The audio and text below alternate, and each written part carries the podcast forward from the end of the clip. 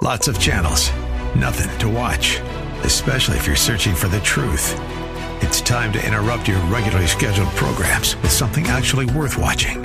Salem News Channel. Straightforward, unfiltered, with in depth insight and analysis from the greatest collection of conservative minds like Hugh Hewitt, Mike Gallagher, Sebastian Gorka, and more.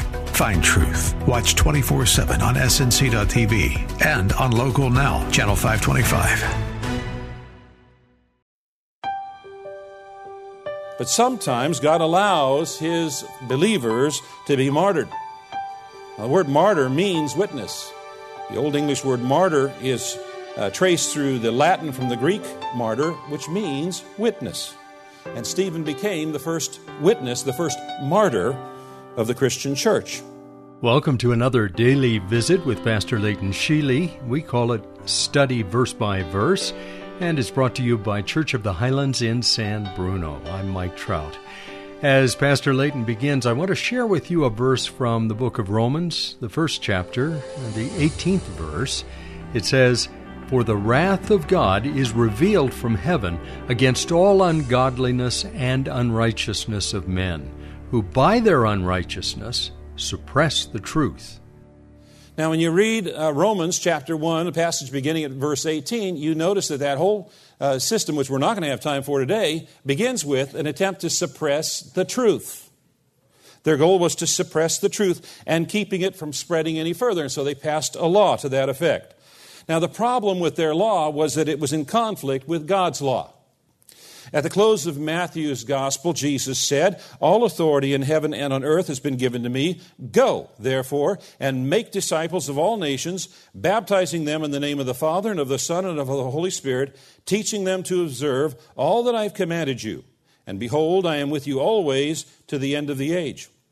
So Jesus commanded his disciples to go, that would include us, to go and make disciples. And that can't be done if you cannot speak or teach in the name of Jesus. And so Jesus said, Go, and the court said, Stop. So what did Peter and John do? How did they respond? Well, the story continues. Verse 19 But Peter and John answered them, Whether it is right in the sight of God to listen to you rather than to God, you must judge. For we cannot but speak of what we have seen and heard. So, in effect, Peter and John said that if the commands or the laws of an earthly court conflict with the commandments of God, God's commandments win. Now, Peter and John said they were going to continue doing what was right in the sight of God. They were going to continue speaking of what they had seen and heard. And the court let them go, but that wasn't the end of the matter because in the next chapter, chapter 5, let's turn there. Uh, the apostles, Peter and the apostles, are again brought before the court. Acts chapter 5, verse 27. And when they brought them, they set them before the council, and the high priest questioned them, saying, We strictly charged you not to teach in this name. Yet you have filled Jerusalem with your teaching, and you intend to bring this man's blood upon us. But Peter and the apostles answered, We must obey God rather than men. So the first principle is we must obey God rather than men. Now, the court was furious. They wanted to put the apostles to death, but a wise leader named Gamaliel, who, by the way, was the instructor of Saul, who later became Paul, gave a brilliant speech in their defense. And after presenting his facts, he concluded in verse 38 I advise you, leave these men alone, let them go. For if their purpose or activity is of human origin, it will fail.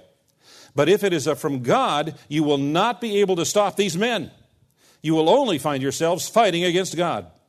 His speech persuaded them. They called the apostles in and had them flogged. They were beat.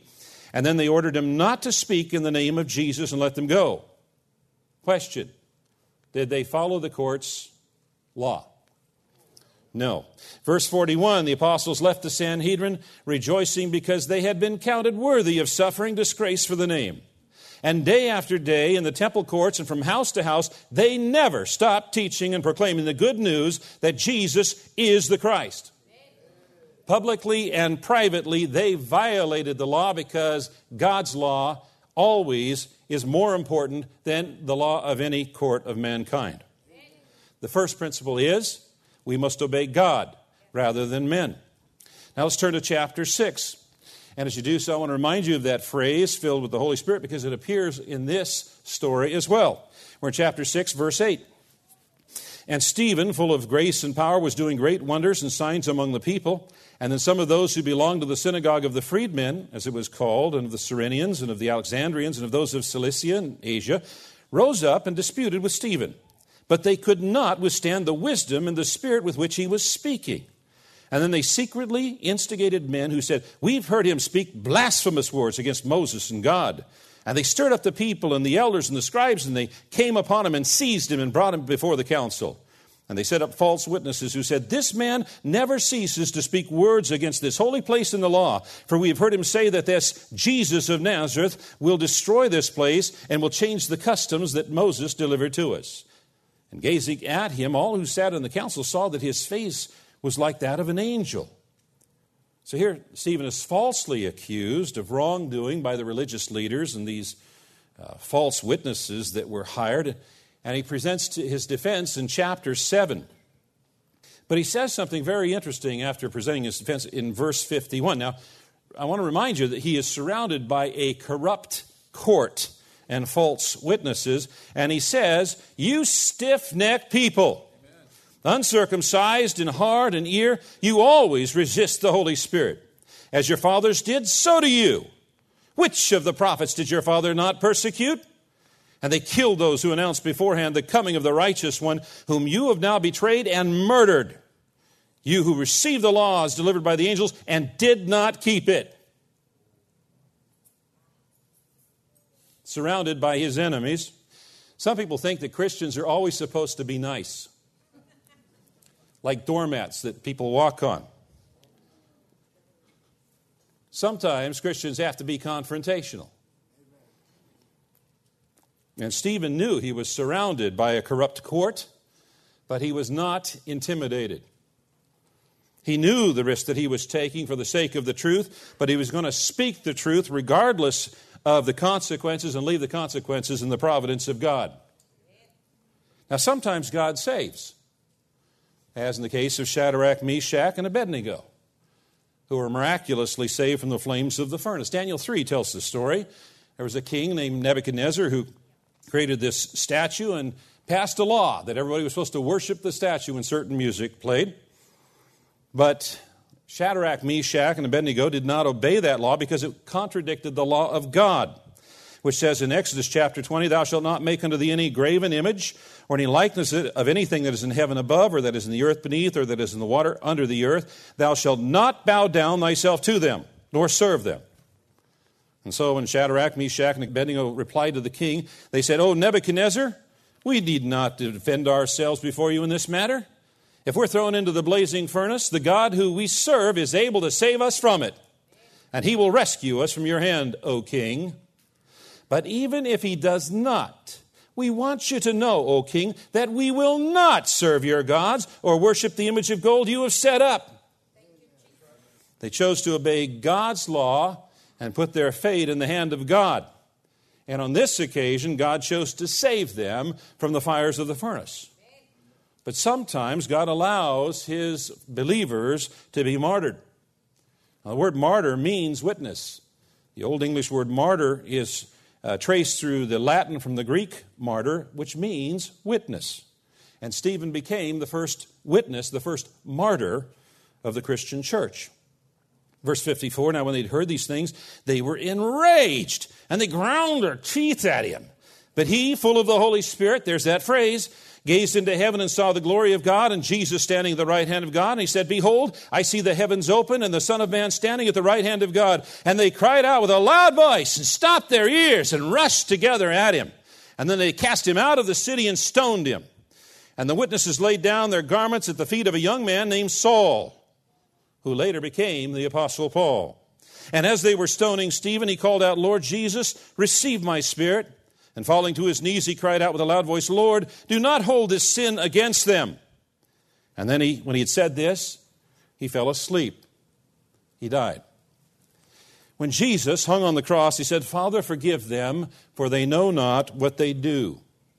Stephen reflected this grace of Jesus in his own death asking forgiveness from God for the very people who were putting him to death. And why were they putting him to death? Because he was confronting them for their sin. Stephen was willing to speak the truth regardless of what it might cost him.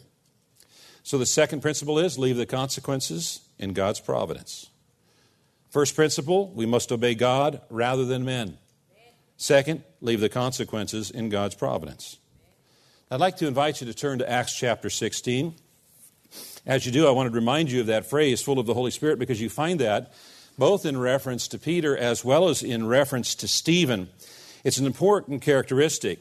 Uh, Peter had it, Stephen had it. We need to have it too. Because when the time comes for us to stand up, we need to be full of the Holy Spirit. And it's not a good time to begin searching for the Holy Spirit. You need to have already been tuned in to the Holy Spirit. You need to have been walking daily in the Holy Spirit, not in the flesh. We're in chapter 16, verse 16. As we were going to a place of prayer, we were met by a slave girl who had a spirit of divination and brought her owners much profit, much gain by fortune telling. She followed Paul and us, crying out, These men are servants of the Most High God, who proclaim to you the way of salvation. And she kept doing it for many days. Paul, having become greatly annoyed, turned and said to the Spirit, I command you in the name of Jesus Christ to come out of her. And it came out that very hour. But when her owners saw that their hope of profit gain was gone, they seized Paul and Silas and dragged them into the marketplace before the rulers. And when they had brought them to the magistrates, they said, These men are Jews and they're disturbing our city. They, they advocate customs that are not lawful for us Romans to accept or practice. And the crowd joined in attacking them, and the magistrates tore the garments off of them and gave orders to beat them with rods. And when they had inflicted many blows upon them, they threw them into prison, ordering the jailer to keep them safely. And having received this order, he put them into the inner prison, maximum, whatever it is, and fastened their feet in the stocks.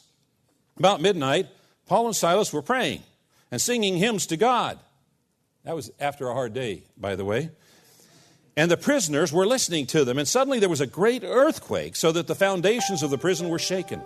And immediately all of the doors were open, everyone's bonds were unfastened. And when the jailer awoke and saw that the prison doors were open, he drew his sword and was about to kill himself, supposing that the prisoners had escaped. You see, back then, if you were assigned to protect prisoners and they got away, you didn't lose your job, you lost your life. Well, if you're not familiar with how this story ends, you may be on the edge of your seat. Even if you do know how it ends, you still may be on the edge of your seat. We'll study the rest of this particular portion of Scripture on tomorrow's edition of Study, Verse by Verse, with Pastor Leighton Sheely. I'm Mike Trout, and I'm glad you were able to join us today. If you'd like to get in touch with us and learn more about this ministry and the church that brings it to you each day, Church of the Highlands in San Bruno, simply go to the website highlands.us. That's highlands.us. You can also reach us by phone at 650 873 4095. If we can encourage you or pray for you, please feel free to call 650 873 4095. Come back tomorrow at this same time when we will open God's Word and study verse by verse.